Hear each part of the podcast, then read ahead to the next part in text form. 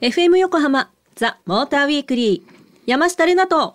高橋明がお届けしてます。さあまずは三菱エクリプスクロス PHEV についてお話ししていきます、はい。えあのちょっと前に富士スピードウェイのショートコースで試乗してきましたっていうお話をしたんですけれども、うん。え先日はね行動試乗会が行われまして、うん。また違った一面を感じられたような気がします。はいはい。あのまあ乗ってきたのはまあ年末に乗ってきたんだけど、はい。まあデザインがね一新されてので PHEV モデルが追加になったっていうのがまあ一つのはい。話題なんだけど、まあデザインはまあ車全体がね、うん。まあ、ちょっと大きくなった、ん。まあ、140ミリ延長されたっていうところなんだけど、はい。でライト周りのデザインがこう変わったりとか、うんうんまあ、インテリアがこう落ち着きのある高級感のあるような感じに変わったりとか、はいあとオーディオ変わってたでしょ。ああね体感しました。どうだった？あれ。あれ。あのね本当は三菱さんが用意してる音源を聞いた方がね良かったんでしょうけどできなかったから、あそ私好みの曲を聴いてしまって。なんか白鳥の湖じゃなかったっけ？オーケストラバリバリの聞きながらあの運転したんですけど。あのなんだろう運転しながらなんか自然に耳に入ってくるなっていうのがまず第一印象でなんかその雑音が入ってみたりとか、うん。なんかそういうのを聞いているっていうよりかは、うん。走りながら自然に聞き流せるけどとてもいい音響で聞こえるな、立体感があるなとか、うん。もちろん歌が入ったものを聞いても、うん。なんかちゃんとシンガーが真ん中に立っててバックで音楽が流れてるみたいななんかそういう立体感を感じたので、うんうん運転も楽しくなったなっていうのがなんか印象的でした。なあのボーカルがさすごく聞こえるようになった気がしたんだけど違う？あそうそうおっしゃる通りです。あよかったボーカルが あの浮き出て聞こえますあれは。オーディオに関してはど素人ですか？そんなことないです。はいであのまあサーキットで乗った時はね、はい。ショートサーキットとはいえ車を結構限界の領域に近いところまで持っていけちゃうっていうのがあるから、うんうん例えばこうアンダーステアが出るような状況とか、まあ、出ないように運転してどういうふうにこう回答性をね、うん。あのするんだろうとかっていうのをテストしながら乗っていくんだけども、まあ、わざとこうアンダーが出るような状況になった時でも、こう制御ではい。アンダーが出ないようにうん。するようなこう割と制御されてるなっていうのをこう感じる場面があったのね。うん。なるほど。うん、で、まあ、行動になるとどうなんだろうなっていうのが、まあ、前回までの印象だったんだけど、はいレアちゃんそのショートサーキット乗って、はいどうだった？思う存分なんか急ブレーキだ急発進だっていうのをやってみて、そうどうしても怖い危ないって思ってしまうところのシーンでも、うんなんかあ自分案外なんか車ちゃんと動かせんじゃんみたいな、うんなんかこうちゃんとそう補正をしてくれる人がうん横に乗ってたみたいな、そういう感じがあったので、うんあのはいあのそこは楽しく乗ってしまいましたあサーキットは。ね。はいはいで、まあ、行動の試乗会になったんだけど、はいまあ、乗ったのはかなりタイトなワインディング。そうでしたね。うん、でそれと高速道路っていうところがまあ推奨ルートとして、はいで走ってみてそのサーキットで感じたよく制御されてるなっていう感覚が感じられない、おお逆うんに。逆にでとても滑らかに車が走る。ハンドル切ったらそのまんまこうスーッと曲がっていくし、はい。その回答性がいいって俺たち言うんだけど、はいとにかくよく曲がる。で SUV なんだけど、はい。とってもスポーティーなのね。まあ。で PHEV モデルにだけ、はい。ターマックモードっていうのがターマック。えー設定されてですね、はいこれが最も運転しやすかったんだけど、盛んにレナちゃんはターメリックって言ってたよね。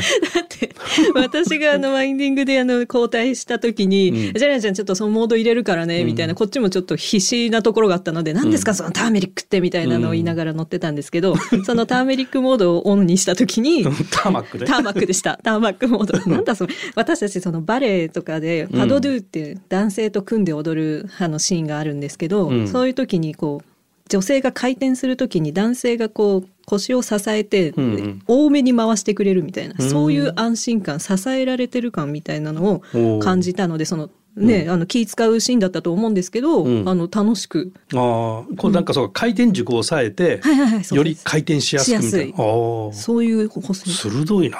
お待ちですか？ターマックってどういう意味なんですか？そもそもターマックって意味わかんないよね。全然わかってないんです。はい。これあの乾燥した舗装路っていう意味なんだけおど、ー。これラリーをやってると、はい。ラリー用語なのね。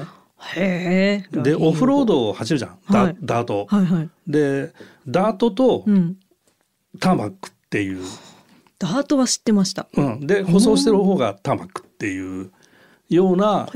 ことをラリーでは使うんだけど、まあ一般的には使わないんで、で三菱ってそのランサーエボリューションっていう車で昔すごくこうラリーで強かった時代があって、まあその時をこうイメージを引きずってるんだろうね引きずってるっていいいい意味なのか悪いのか分かんないけど、はいまあそういうところで、まあだから一般の人はちょっと分かりにくいんだけども、まあほ乾燥したホストロールではこれから最適ですよっていうモードがターマックモードっていうのがありますと。はあ、うん。ありがとうございます。はい、だからこれがね、アウトランダー PHEV と同じシステム使ってるんだけども、まああの同じ C セグメントでカテゴリーも同じで同じ SUV なんだけど、はい。アウトランダーも乗ったでしょ？乗りました。なんかもっと全然ゆったりしててあ、そうでしたね。こんなシャキシャキした感じじゃないでしょ？そう、なんかワンテンポ遅い感じがします。うんうん、だなんかね、アウトランダーはどっちかっていうとやっぱファミリーユースみたいな感じのこうゆったり効率よく走るみたいなねモデルでまあ、言ってみればセダンの進化版なのかもしれないよね。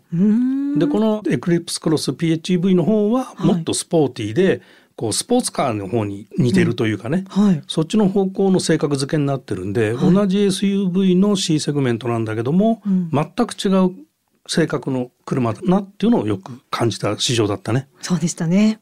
The Motor Weekly. さあ、続いては、マツダ CX5 についてお話ししていきます。なんかマツダの車に乗ってる人のユーザーイメージが？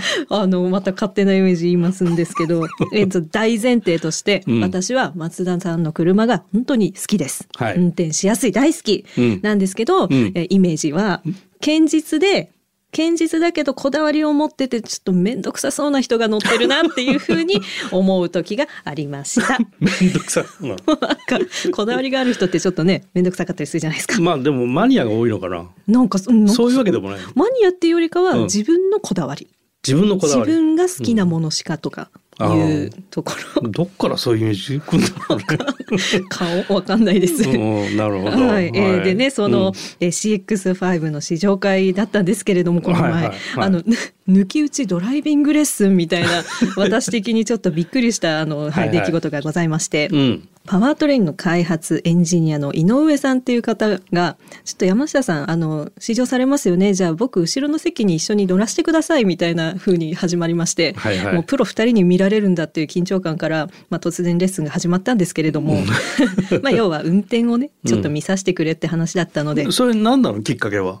えきっかけ何だったんでしょう？なんか、うんあ私が、うん。あのなんか他のあのマツダの車の試乗会に行った時に、うん。また井上さんとお話しする機会があって、うん。どうでしたって言われた時にどう頑張ってもうん。ブレーキ踏むとカックンって最後絶対なるっていうのを言ったんです。はいはいはい。でああなるほどなるほどみたいな、うん。でそこでも確かにいろいろお話さ聞いたんですけど、うん。私にはやっぱできなかった。っていうのがあってじゃあちょっと今回はなるほど。そのカックンじゃねえだよっていう話をしたかったのどういう運転してんだこの人はって思ったんだろうね きっとね。あれおかしいなって丁寧にやってるつもりだったんですけど、うん。まあまあ始まりまして、うん。じゃあまずは山下さんの現状をちょっと見させてくださいと、うん。で後ろですごいもうなんか審査官のようにこうすごいちゃんと見てくださってて。で一通り走って「あじゃあ分かりました。じゃあちょっと路肩に止めましょうか」っていうふうに言われて「はーい」って言って何するんだろうって思ったら「ん。あじゃあ一回外に出ていただいて車降りてもらっていいですか?」みたいな「うん。あ降りるんですか?」ってなりまして。うん。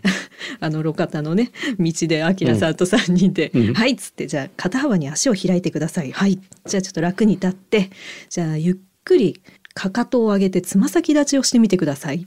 でまたゆっくり下げるっていうのを何とかその動作を繰り返して「うん。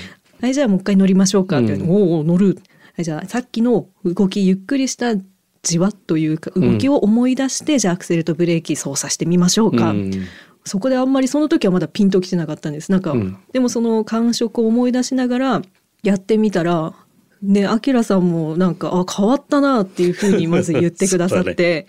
そうだね。そう。えーね、そういうあのなんかドライビングテクニックみたいなのを教わったんですけど、あれは何だったんですかね？あの 結局あの僕らもよく言うんだけど、はい。まあ、アクセルでもブレーキでもハンドルでも、うん。じわり操作をしなきゃダメだっていはいはいはい。う話をよくするじゃない、はい。でも言葉ではさじわりっていうのは通じてても、そ動きとしてどういうのかっていうのが まあいまいちピンときてない可能性もあったわけよ。はい。でそれでそのじわり動かすってどういうことっていうのを井上さんが教えてくれて、そのかかとをゆっくり上げて、うんうん。ゆっくり体重を下ろしていくっていうその動きがじわり操作だからそれと同じようにアクセルをじわりと踏んでください、ブレーキをじわりと踏んでください、はい、ハンドルもじわりと切ってくださいと。じわりじわり。そういうことを教えてくれたと。うんはあ、やっぱ体感しないとひらめかないなって思って、うん、自分で理解ってやっぱできないからすごいいい経験でしたよ。ね、で、はい、これねなんで井上さんがそこをね、うん、こう教えたかったかっていうと、はい、今回のこのマイナーチェンジというかね一部商品改良なんだけど、はい、あのアクセルペダルの動力変更っていうのをしてるのね、うん、でななんちゃらほいって感じなんだけど、現行の CX5 よりも若干アクセルペダルをね重くしたのね。踏み込む力が少し必要になるようにしてるのね。でそれはなんでかっていうのが、うん、そのじわり操作をした時に思った通りに動くかどうかっていうところがポイントになってくるんでそもそもじわり踏めてない人は何に乗っても同じみたいなところなんで。でこれあの冒頭で言ってたね松田の人こだわりがあるユーザーが多いんじゃないかみたいなこと言ってたけど、はい、結局こだわりがある人って運転にもこだわりがあったりして、松田のやっぱユーザーからすると、はいじわり踏んだ時に車がちょっと動きすぎないっていう声が多分あったってことなんだと思うんだよね。へだからこれあの現行モデルとこの,、あの商品改良モデルと乗り比べしたでしょ？うんはい、でその時やっぱレナちゃん現行モデルの方に対しては 若干運転しにくいようなこと言ってたもんね。言いましたね。うん、とねあともう一つは、はい、エンジンの出力が上がったの。これなかなか すごいんだけど、はい、2.2リッターディーゼルターボが現行190馬力なんだけど、はい、この一部改良商品から200馬力に10馬力アップしたのね。へえ10馬力。そう。でこれカタログに書かれてるデータなんで、はい、型式認定っていうのを取らないとダメなんで、うん、でこれ一応ね型式認定取って、このモデルから200馬力になりますと。うん、ですでに販売している CX5 は190馬力のままじゃん。うん、でこれなんで馬力上げたかって、制御ソフトの変更で馬力がアップできたのね。だから現行モデルにもこのソフトを適用すると200馬力になるのよ。あえお得。お得でしょ？だけどそれって改造車になっちゃうんで型式認定が違うんではい、でそこをどうするかっていうのを今松田が一生懸命関係省庁と調整していて、はい、改造車じゃなくてやってもいいですよっていう方向に変わるって言ってたね。でこれでもね、うん、えーと、ディーゼルで、うん、えーと、3500回転ぐらい、はい、3500回転ぐらいでこうピークトルクが10馬力アップしてるっていうところなんで、あんまりね日常で常用域の領域じゃないんで、うん、だからまあそこはあんまりこだわらなくてもいいかなっていう気はするけども、うんうん、まあ中間加速とか、はい、あとギアを低いギアで2段、2速3速とかで引っ張って走るような状況だと多少そこで渋滞機の差は感じるんで、うん、まあやりたい人はやった方がいいかなっていうところはあるかな。なるほど、うん、だからまあそういうところも含めてね、このマツダのこだわり車作りの細かいとこまでの、まあ言ってみれば重箱の隅つついたようなところまで手を入れて、こう人間の思った通りに動かそうっていうことをやってるメーカーだなっていうのを特に感じた市場だったかな。はい、皆さんもぜひその車から降りて肩幅に足開いてっていうのをやってみてほしいです。ここからは皆さんからいただいたメッセージを紹介します。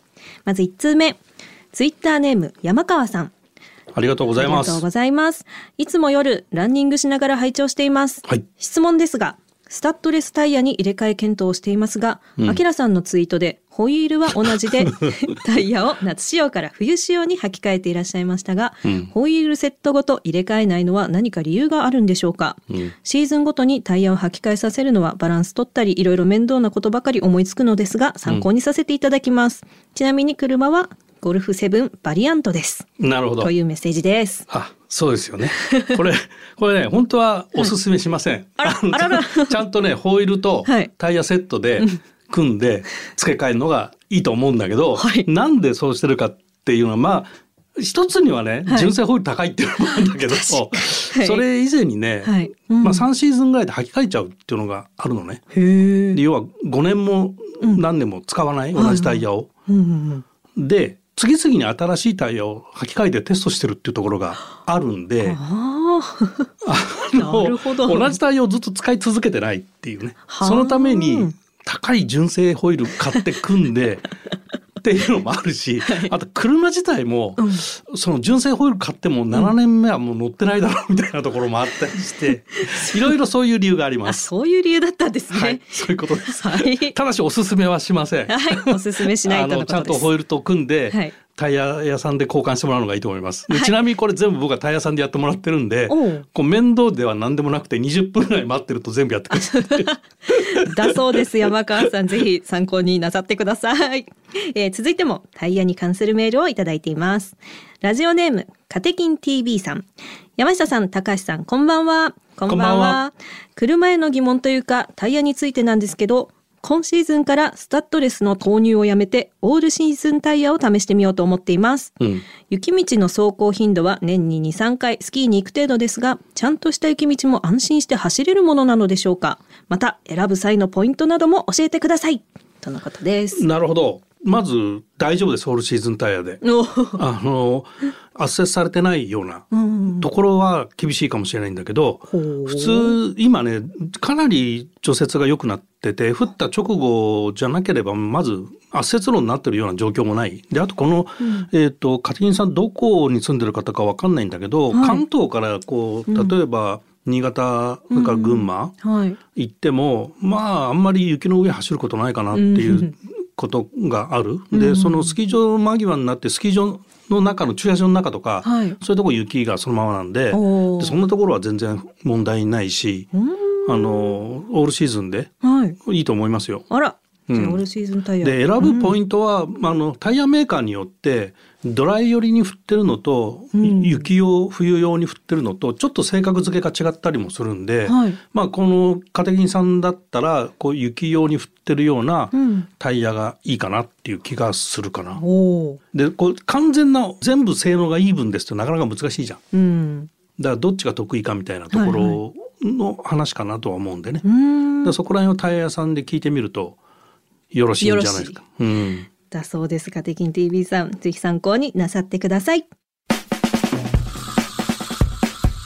さあ、モーターウィークリー、エンディングのお時間となりました。番組では引き続き、車への疑問、質問、またあなたのドライブあるあるなど、皆様からのメッセージをお待ちしています。あのあれがいいんじゃないの、はい。この車に対するイメージ俺はこう思ってるとかっていうのをさ。あれですか、山下的勝手なイメージみたいな。勝手なイメージ。それなんかちょっと聞いてみたいねみんなから。確かに。ちょっと車種何がいいっていうの言えないんだけど、はい。何でもいいから勝手に 勝手なイメージ。勝手なイメージメールください。お待ちしてます。いっぱいお待ちしてます、えーメッセージはメールアドレス tm アットマーク fm 横浜 .jp tm アットマーク fm 横浜 .jp まで。ツイッターではハッシュタグモーターウィークリー847でつぶやいてください。さあ今夜は三菱エクリプスクロス PHEV そしてマツダ CX5 についてお話ししてきました。はい。まあこの2台なんかね特徴的なのはやっぱりね、はい。制御かな？っていうところがあってその、まあエクリプスクロス PHEV はそのパワートレーンのはい制御っていうのも当然ソフトでやってるし、はい。SAWC っていうのもうんソフト制御なんだよね。ねで CX5 もさっきのアクセルの重みみたいなのも、はい。そのアクセルの重み自体はあの制御じゃないんだけどもはい。アクセルの重みにレスポンスさせるのは制御のことだよね。ほう だまあ今の車ってちょっとイメージしにくいかもしれないけど、はい。あのソフトで動いてるんだよね車自体は。はあ。そのハードで走ってるってみんな思ってるんだけど、はい。実はもうとっくの昔にソフトで動いてます。で例えば一番簡単なのはエンジンで、はい。コンピューター使ってないエンジンってもう世の中にないでしょっていうところで。でそれはもう20年も前からもっと前からかあのコンピューター使ってるわけだし、だかはいらもうソフトで動いてるっていうふうに考えるといろんなことがうん可能性が広がってるっていうね。我々はソフトで制御されていたんですねもはや ということでここまでのお相手は山下れなと高橋明でした。また来週